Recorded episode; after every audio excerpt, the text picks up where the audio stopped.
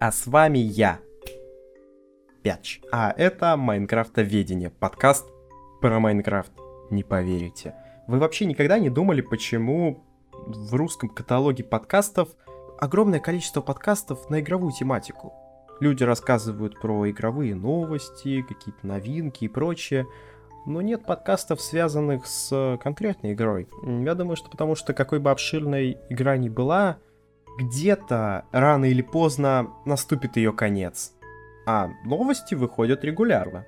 Так вот, мне показалось, что этот подкаст должен прожить долго, потому что мир Майнкрафта, он огромный, он практически бесконечный. И здесь, помимо того, что мы будем, разумеется, обсуждать различные новости, снапшоты, релизы и прочее, вот Майнкон скоро будет,